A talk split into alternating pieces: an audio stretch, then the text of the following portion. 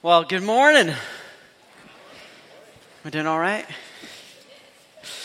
We are going to jump into, I'm just, I'm going to preface it this way. We're going to jump into a passage this morning. We're moving on in our study of 1 Timothy. So why are we looking at 1 Timothy? In 1 Timothy, Paul is writing instructions to, uh, Paul is writing to Timothy, this young leader, helping him understand what leadership in the church needs to look like, what his roles, responsibilities are as he shepherds the church forward without Paul's presence and potentially soon without Paul's life even being available for consultation. Um, so in this letter, we see Paul establishing some principles and values that are core to how the church is supposed to function. All of it, uh, if you if you were to try and figure out any of the concepts that he's going to raise, it's all about does the church reflect the gospel. Um, so this morning we're jumping into the latter part of chapter two. This is one of the most complicated passages in the entire Bible. So we're just going to start there. The Greek at the end of 1 Timothy is some of the most confusing Greek that exists in the New Testament. There are books and books and scrolls written around the nuances of tiny little words in this passage.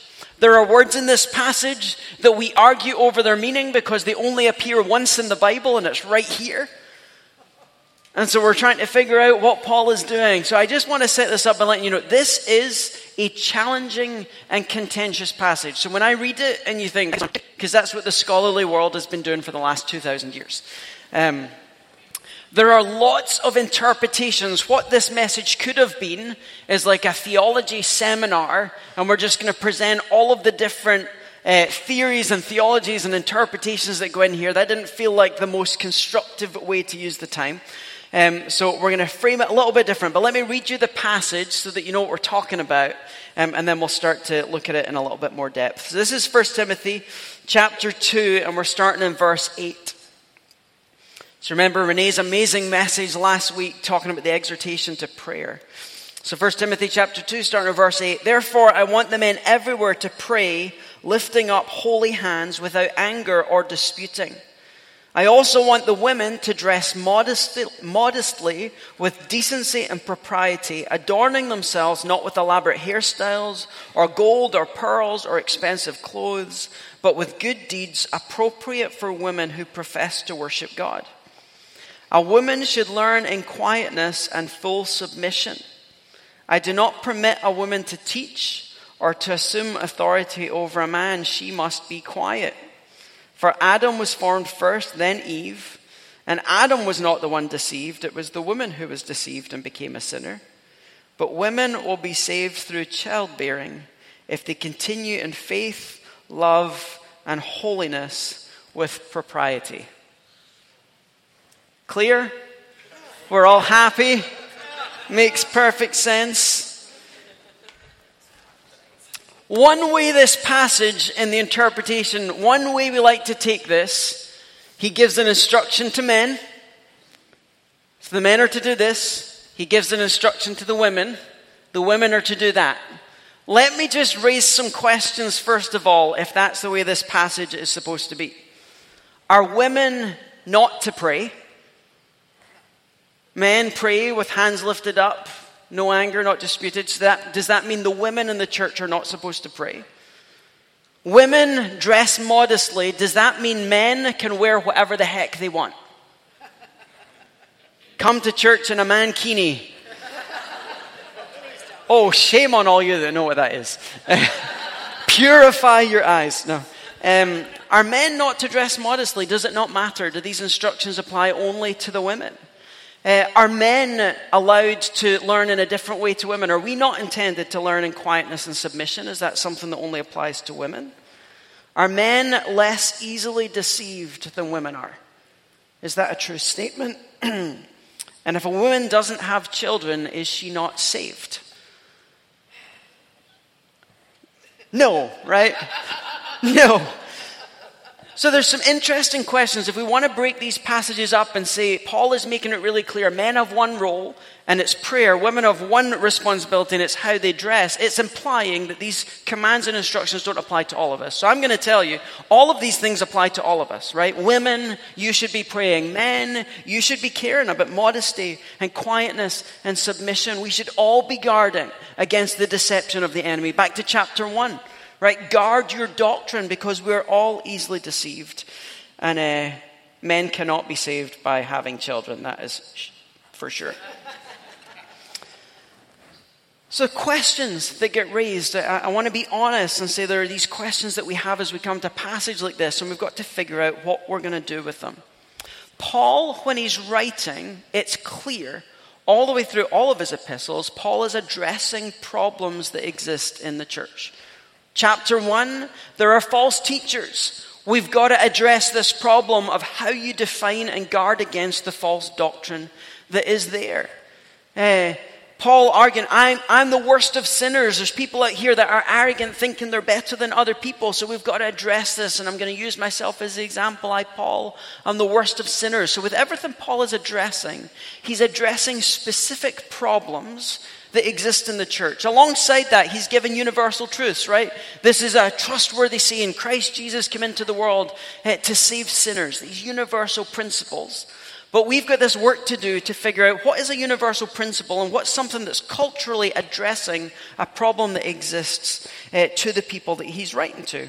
So I want to look at the problems that he's addressing as he begins to talk to the men and the women. Because what happens in this passage is we tend to look at there's a problem with the women, and so Paul is writing to address their problem, and we forget the problem that he's addressing in the men that comes first. So, firstly, the men. What is Paul telling the men to do? First of all, pray. And secondly, deal with your anger and the disputes that you are walking. So, what's the instruction? Therefore, I want the men everywhere to pray, lifting up holy hands without anger or disputing. So, what men tend to do is we get in our high horse and tell the women that they're supposed to dress a certain way, but we don't address this that is addressed to us. And you'll see this a lot of the time. You go into Ephesians, Paul's going to say, Men, love your wives as Christ loved the church, women, you're going to walk in this form of submission. So he's going to address both people uh, and, and, and challenge the problems that both people are walking in. So at this point, men, are you praying? You heard the amazing message that Renee gave last week that starts with I urge everyone everywhere to be praying and praying for all people. I think Paul has to raise this point. He's just given a great seven verse explanation of what prayer is for, the priority in, about it in the church. I don't think he would need to tell the men to pray if they were praying. I urge you to pray, gives this whole elaborate explanation, then goes, Therefore, men, now that I've explained the priority of prayer, get praying. As men, it is our job to lead ourselves and our family in prayer in the presence of God. How are you doing, men, at being a man of prayer? If I asked your wife or your kids, if I asked people that are around you, would their primary description of you be, this person is a man of prayer, or would they define you by other words? Paul, as he's explaining to Timothy what he needs to establish in the church, he begins with men get praying. But it's not just pray, there's some qualifiers to this. Lifting up holy hands. We could, we could go off here about the whole postures that we use when we're praying. You know, bow your head, clasp your hands together, let's pray. Never described in Scripture.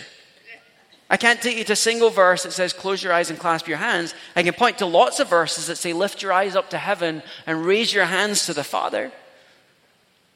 Why, why do we teach this? You know why we teach it? Because we teach little kids to close their eyes and not fidget. Don't be distracted, don't fidget. And we heard it, right? There's nothing bad about it. It's a posture I adopt all the time when I'm praying. We could talk about postures. The, the emphasis here is not lift up your hands because this is culturally normal for them. The, the issue here is what's the quality of the hands that you're lifting? Are these hands holy hands? What were your hands doing today? Have they done the things that honor God or have they done things that dishonor God? When you stand to pray, when you worship, are you coming with a heart that is pure, represented by holy hands? Or are you coming marred and dirty, having done all sorts of things this week that dishonor God? He gives some qualifiers to this group of people about what those holy hands might look like. They give us hints at some of the problems that these men were having. Lifting them up without anger or disputes. We'd read in chapter 1, if you remember, they're, they're arguing over endless genealogies and myths and old wives' tales, and they're, they're fighting over doctrinal issues that aren't true and losing sight of the gospel. The challenge is when we come to this, are we coming in a posture of anger and resentment? How many of you sit here on a Sunday morning and something irks you? So we start worshiping. Sometimes it's worship. I don't like this song. So I'm just not going to sing. And Jesus is like in the room expecting our worship. And we allow our anger to defeat the very thing that he's asking us to do. Some of us get caught up in political discussion and diatribe. So someone makes a comment and you walk into the room like, I can't believe they said that this morning. Then you try and worship with anger and bitterness in your heart. Paul is addressing to the men. He's told them in verse 1 prayer is the priority. So, men, fix your anger issues, fix your disputes and these issues that are there. Get your hands holy, and from that posture, pray. He's not saying this is only a thing for men. He's not saying men, prayer is restricted to men, women can't pray. He's saying, men in this church, I notice these issues in you. So fix those issues so that you can pray effectively. The prayer of a righteous man is powerful and effective. So we make all of these prayers from these places of unholiness and anger uh, and, and, and conflict, and we expect God to answer. And then we get fr- frustrated when He doesn't. When God tells us that when we abide in Him and His Word abides in us, we can ask what we want and it'll be given. We know that the prayer of the righteous person is the one that is heard and answered. So, men in the church, are you people of prayer? And how are you doing with your anger and your issues of dispute and your pursuit of holiness? Are these the words that describe the way you pursue Jesus? And then, women, you, well, you can be prayerless. You can be angry. You can be caught up in bitterness and disputes. Your hands can also be unholy. So, how are you doing at being people of prayer who walk in the way of Jesus? When Paul addresses the women in Ephesus, he gives them these couple of instructions. One, dress modestly and the second, learn humbly. So, what are his words? I want the women to dress modestly, with decency and propriety, adorning themselves, not with elaborate hairstyles or gold or pearls or expensive clothes, but with good deeds appropriate for women who profess to worship God. Clearly, there's an issue in the church. If the women in the church were coming in dressed modestly, it wouldn't be a problem, right? He wouldn't have to say this. So clearly, there's an issue with the women in the church that cause him to have to raise this question. A woman should learn in quietness and full submission. Let me say this statement before we go and unpack this in more detail. I think for women, I'm not a woman, so I can't speak on your behalf. My understanding of this passage can come across really horrible to the ladies sitting in the room. One of the things about this passage is this is a culture where women weren't allowed to learn. There's an interesting part of this passage where Paul is saying, Women, you have permission to learn. And not just learn, but in quietness. Can't do that when you've got six kids jumping all over you. So there is some space here where Paul is instructing Timothy to make sure that the women have a space where they are free to learn. I think that's an important part that we miss when we see the negative of the passage. There is There are two ways that we can uh, look at Scripture very simply. One is you look at Scripture and you take it at face value and you say, I'm just going to read it, and what I understand it to say is what it means. And that's good, and we want to be doing that as much as possible in Scripture. There's another element to interpreting Scripture that is what's the context it's been written to, and how does that help us understand what the words are saying and what is being meant? And if you start reading commentaries on any book of the Bible, they're trying to piece together what's the situation uh, that this book has been written to so that we can understand the culture and what Paul is saying. So there are some things in here, some cultural considerations that are really important to have in the back of our mind as a possibility when it comes to how we interpret this passage. So I want to look at some of these. So I'm, what I'm not saying is this is the right answer and these cultural considerations are the, the right things. Well, I want to I want to put them out there and I want to look at some of the culture and raise the question is this passage saying exactly what it looks like when we read it in English in 21st century America? Or is there stuff from the culture that may help us understand why Paul is saying the things that he is saying? So, if you remember back to the introduction in week one, first of all, we talked about some of the background information about Ephesus. Ephesus was a religious center in what is modern day Turkey, and there was a figurehead of the religion in Ephesus, and her name was Artemis. Uh, Artemis was, uh, is a Greek goddess, um, and, and she, uh, she was worshipped all over the Greco Roman world, but she had a particular focus of attention here in Ephesus. So I want to remind you of Acts chapter 19. What happened in Acts chapter 19? As Paul was in Ephesus. About that time, there arose a great disturbance about the way. There's a little bit more inf- information here. Demetrius is a silversmith. Um, actually, let me pull up the full. I couldn't fit it all on the slide without making it tiny, so let me give you the whole thing. I don't want to paraphrase his words.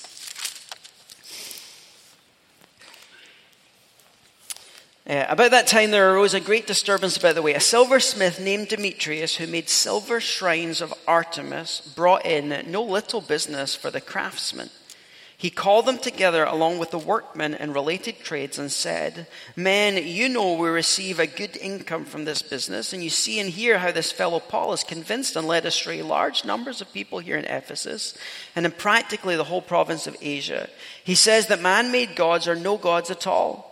Uh, there is danger not only that our trade will lose its good name, but also that the temple of the great goddess Artemis will be discredited, and the goddess herself, who's worshipped throughout the province of Asia and the world, will be robbed of her divine majesty. When they heard this, they were furious and began shouting, Great is Artemis of Ephesians! And soon the whole city was in, was in an uproar. And as the story goes, Paul ends up being driven out of the city because people's love for Artemis and fear of what was going to be lost was so great. People's love of money and their false God drove Paul out of the city. So I share this to say in Ephesus, Artemis is central to life and was a constant issue. The people that worshipped Artemis were a constant source of conflict for Paul in the ministry that he did. So it's not a huge jump to believe that when he's then writing to Timothy, encouraging him in his leadership in Ephesus, that some of this stuff that we've seen elsewhere in the Bible influence and affect his ministry is also in the background of what Paul is writing. So let me read you a couple of descriptions. This is actually from a mentor of mine, Derek Tidball. Him and his wife Diane wrote a, a commentary in the Bible Speaks Today series that's called The Message of Women. And so this is uh, some of his explanation of what's going on culturally in the background. They say, although a pluralistic city, Ephesus was dominated by the, worship, by the worship of the goddess Artemis, a fertility deity who provided the city with a sense of security and was crucial to its economic well being. In the Artemis cult, the female was exalted and considered superior to the male. She was also considered the protector of women when they were bearing children. The high priestess had replaced the high priest as the chief functionary of the cult by the first century. Ephesus stood as the bastion of feminine supremacy in religion. Readers in Ephesus would have been immersed in the religious environment of the city and however much they may have sought to be free from it, would have been affected by it, just as we are unconsciously affected by so much of our social environment today. So there's stuff going on in our understanding of Ephesus. Gnostic teaching is an issue that Paul is addressing in many of the letters. It's in Colossians, it's, it's in 1 Corinthians, a, a philosophical belief that's also in the world at that point. Gnostic teaching at Ephesus has unearthed a plethora of ideas which were likely in some earlier form to have influenced the false teaching which Paul censures. Among the extreme views were that women were responsible for the creation of men, that Eve had developed from that of a deceived sinner to that of a powerful spiritual being who could enlighten those in need of salvation. Gnostic teaching, with its denigration of the body, also encouraged an aversion to childbearing, not just childbearing, but an aversion to sex. So that's going on. And then if you look at the Roman culture, the Roman Empire of the first century, the emergence of what was called new women.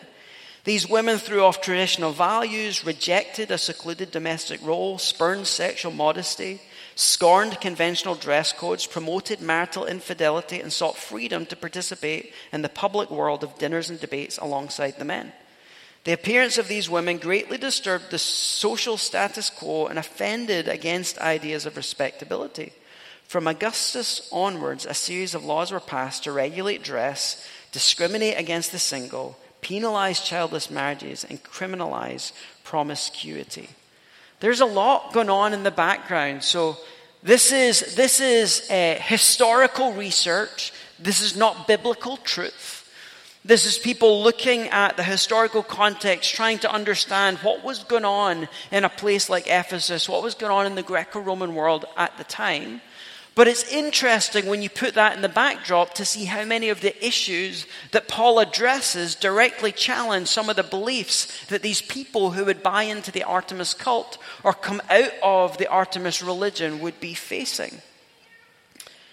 I want to read the passage again with that backdrop and just Think about what Paul may be addressing in the women as he says these things. Again, this is, this is an option that I want you to consider.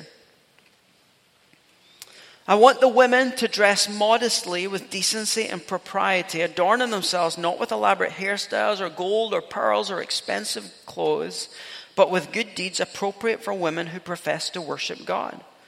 A woman should learn in quietness and full submission I do not permit a woman to teach or to assume authority over a man. She must be quiet. For Adam was formed first, then Eve, and Adam was not deceived. It was the woman who was deceived and became a, ch- a sinner. But women will be saved through childbearing if they continue in faith, love, and holiness with propriety. So there are some issues going on in the culture where, hypothetically, you have women who have been priestesses in the Artemis cult, who are the religious leaders in the city who are coming to faith and walking into the church, and in the church are automatically assuming the air that they had before of being an authority, of being able to interpret the scriptures, of being able to teach the men what is right and wrong. You've got the issues later in the, in, in the book where Paul is going to address uh, some of the widows in the church who are going to, they're, they're not working, they're trying to live off of the church, and, and they're going around promoting like uh, old wives' tales and myths and gossip, and, and these women in the church are causing issues by the things that they're teaching and the things that they're saying. There's an interesting piece in here um, where Paul says, I do not permit a woman to teach or to assume authority over a man. There's lots of lots and lots of debate over the wording of this sentence. Um, I do not permit a woman to teach. We've got to ask the question is this situational or is this universal truth? But if we jump to somewhere like Acts 18, you've got the story of these people, uh, a woman and a man, one called Priscilla and one called Aquila. Conventionally, in that society and in the Greek language, you put the primary name first, and it would be traditional to list the husband before the wife. But for some reason, it, it, Luke, in his research and in his writing of the book of Acts, lists Priscilla first. So there's a teaching team headed by Priscilla with her husband Aquila who are, who are working with Paul in the areas that he's planting churches. There's a man called Apollos who it says is a learned man who knows all of these, he's, he's, intelligent, learned, and he's misunderstanding the gospel. So Paul leaves Priscilla and Aquila to educate Apollos, to teach them the right ways, and then Paul, Apollos is released to do some really powerful ministry in the area where he is. So Paul didn't have a problem with Priscilla teaching. So would he later on then say, no woman can preach? We've also got verses like uh, 1 Corinthians 11 um, in verse 5 and then again in verse 13 where Paul is ex- instructing the women, again, some weird cultural things. When a woman prays or prophesies in church, she should wear a head covering. We'll leave the head covering conversation for when we get to preach through 1 Corinthians. When the women are praying and preaching, so, if prayer is restricted to men, why in Corinthians is he instructing the women on how to act when they're praying? And why are women being instructed on what to do when they're prophesying if prophecy and teaching is not a part of what they're allowed to do?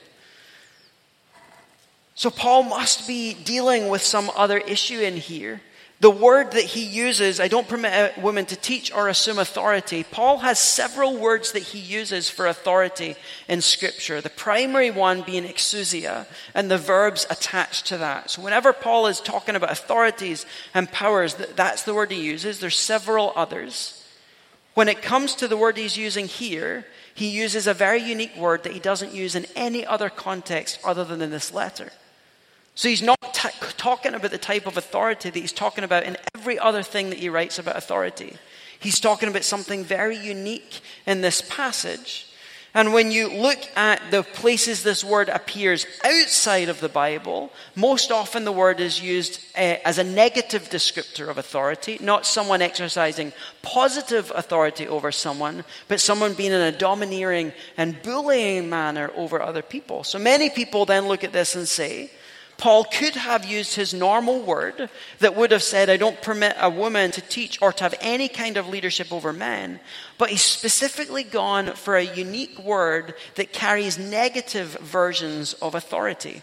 So Paul potentially is saying, I don't permit a woman to come in and teach in a domineering way who has come out of this religion roundabout and is teaching the false doctrines that they're a part of. And in this culture, where women are the, the, the leaders within the religion, the default would be any woman coming into the church is likely influenced by the teaching of the Artemis cult. So every woman needs to take a season to be quiet and submissive and learn to make sure that she understands the truth of the gospel before she goes out into the world to teach any of it. So is Paul forbidding women from teaching? Or is he addressing a particular problem in the culture that said these women are operating in a way that's contrary to the gospel? And so, Timothy, make sure you put some protocols in place to guard against them bringing false teaching into the church. I find that argument compelling I'm going to look at the rest of what Paul is doing in Scripture. I find it hard to believe that he would, in one letter, tell women that you can't stand in front of a room of people and teach, but in another, that you can stand up and pray and prophesy, which is a much more airy fairy, dubious space than teaching. The final piece in here the church that Paul is writing to doesn't have the Bible. The church of today has the scriptures that are our guide and our guard for what is true and what is not. And so, women teaching in a place where uh, there's questionable theology, there's different views of how things fit together without having scripture there to be able to inform what they're doing is a much different situation to a woman in our country who has been raised in the faith, who knows the word, who has been gifted with the ability to teach, who is inhabited by the power of the Holy Spirit, then walking out into the world and using the gift that God has given them. And I went off on that way longer than I, than I intended to. Notice, though, the words that are being used in this passage as the, uh, as the qualifiers quietness and submission, faith, love, and holiness. Men, Pray with holy hands. Women, learn with holiness. It's the same thing. Paul has he's just told them um, at the beginning of the passage, uh, talking about prayer. You're gonna. I urge you to pray and pray for the people in government. Why? So that we can all live quiet and godly lives. It's the same word. He's not telling the women to live quiet, but everyone, all the men get to live ruckus lives. In the context of instructing everybody and the way to live quietly and godly lives, he's then challenging the brokenness of the culture and calling the people back to a way of living that has humility and, and submission and good works and faith and holiness and love at the center of it. You've got this really weird part at the end I don't know if I can give you a great explanation of, of what's going on here. I read commentary after commentary after commentary. I've went through the words in Greek. It's just confusing. Will, but women will be saved through childbearing if they continue in faith, love, and holiness with propriety. Let me just give you another scripture to put some context to why this verse might be here, other than the cultural stuff that we've looked at. Genesis chapter 3 after Adam and Eve have sinned, there's a curse that God speaks or an anti blessing that is spoken over the people. And, and God says, I will put enmity to, uh, to Adam, enmity between you and the woman, between your offspring and hers. He will crush your head and you will strike his heel. And to the woman he said, I'll make your pains in childbirth very severe. With painful labor, you will give birth to children. Your desire will be for your husband, and he will rule over you. I think it can't be coincidental that you've got this issue with Eve. She's deceived by the serpent. There's a curse that she's going to desire to rule. She's going to desire a husband, but he's going to rule over her. That there's a curse that involves childbearing. It's hard to believe that in a passage that is talking about sound doctrine, that is talking about um, the, the place that women play in the church and that starts bringing up childbirth as part of it, that the curse of Genesis 3 is not in the backdrop of what he's talking about. So, is the word here saying that, um, that a woman is going to be saved by childbirth? No, because scripture is really clear that we're saved by faith alone. Is the passage alluding to the fact Eve was cursed but then by the time you get to Genesis chapter 4, she is having a child that is potentially this messianic figure that she's been looking for. And that salvation is going to come through the act of childbearing as one day the Messiah will come. Something redemptive in the childbearing motif in Scripture that I think here less about salvation uh, and, and a woman being saved by, by giving birth, but something redemptive happening in this moment. And just to clarify and make sure that we know it's not that if you have a baby, you're saved, and if you don't have a baby, you're not saved. He qualifies what it's supposed to be.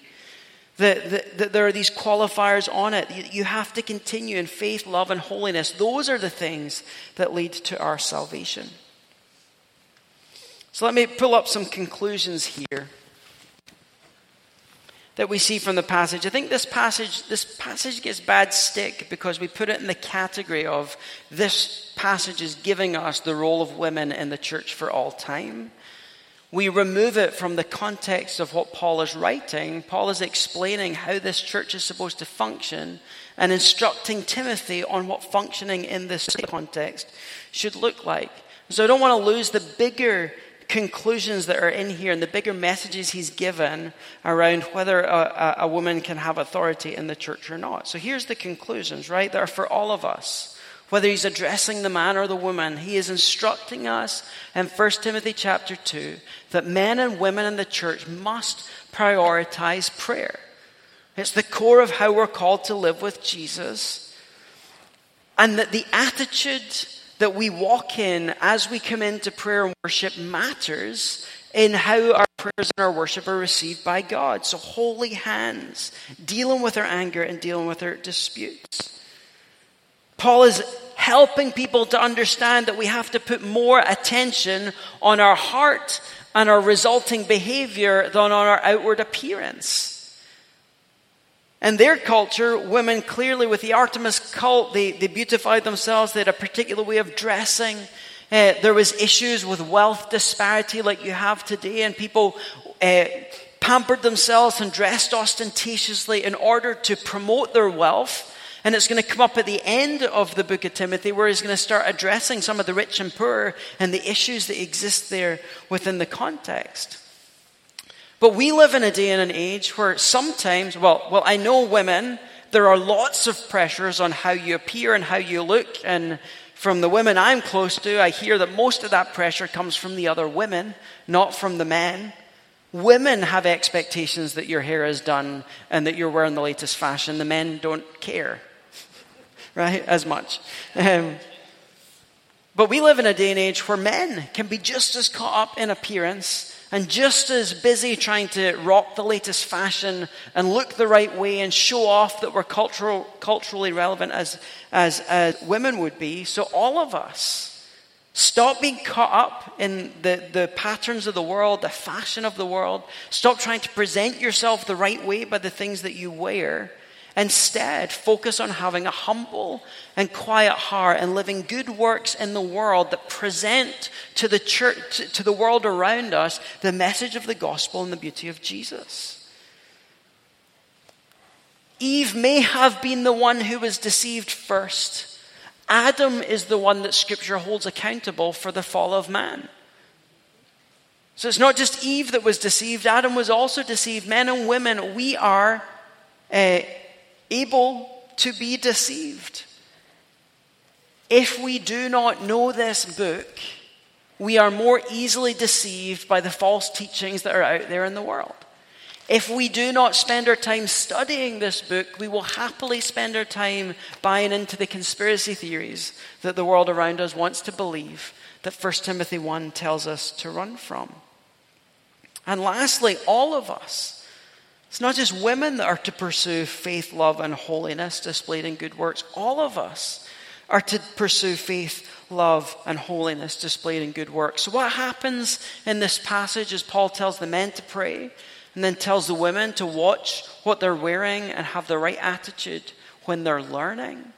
Paul is addressing two issues one that the men have and one that the women have that are stopping them from pursuing love faith and holiness in a way that presents good works to the world round about them so that Jesus can be known. So, our job is not to sit here and figure out should a woman speak today or not. Our job is to look at ourselves and say, Am I living in quiet submission? Am I dealing with my anger and my divisiveness? Am I focused more on the quality of my heart or on my external behavior? Am I knowing the word and guarding against all the deception that the world is feeding us? And am I living all of that out in a way that points people to Jesus? I don't believe Paul was telling the women that they can't teach. I don't believe Paul was telling women that they should be quiet in church. The word quiet actually means calm and restful, not silent uh, in the Greek. And I believe in, in a world and in a history in the church where women have been very oppressed, and men in the church have done horrible things to women and have used the scriptures to tear women down. It is our job as men in the church to look at the women around us and build them up and elevate them and promote them and allow them to use the gifts that God's given them so that we can all become the kind of people that God is calling us to be. So let's prioritize prayer. Let's put more attention on our heart and our behavior than the things that look good. Let's guard against the deceptions that can easily steep in. And let's pursue faith, love, and holiness that outworks into good works in the world. Let me pray. God, the reality is it doesn't matter what passage we come to and how complicated the Greek is or how confusing the wording is, the end of the day, the conclusion is the same. We're supposed to pursue you. We're supposed to become people of prayer. We're supposed to steep in your word. We're supposed to be conformed to the image of Jesus, and then we're supposed to take that out into the world, doing our best to remove anything that hinders the gospel in our lives and anything that hinders our witness, and to be building one another up into fullness and wholeness in Jesus. So, God, may we be a church where all of us prioritize prayer. But, God, may the men of our church lead in prayer with hands, holy hands, dealing with their anger and their disputes. God, may all of us care more about our heart than about the trappings of the world and how good we look to the person next to us. And yeah, God, may the women in our church, as they are, continue in modesty uh, as, as they model you to the world. And then, God, may all of us learn humbly in submission to you over all things, empowered by your Spirit and the things that you call us to. And may we find for each person in the church the best use of the gifts that they have that will drive all of us closer to Jesus so that we can bring the world into deeper intimacy with you. Um, so, God, give us humility as we come to the text. Give us gracious hearts with one another. Uh, give us kindness towards the people that see things differently. And may we stand united in Jesus, reflecting Him to the world. In whose name we pray. Amen.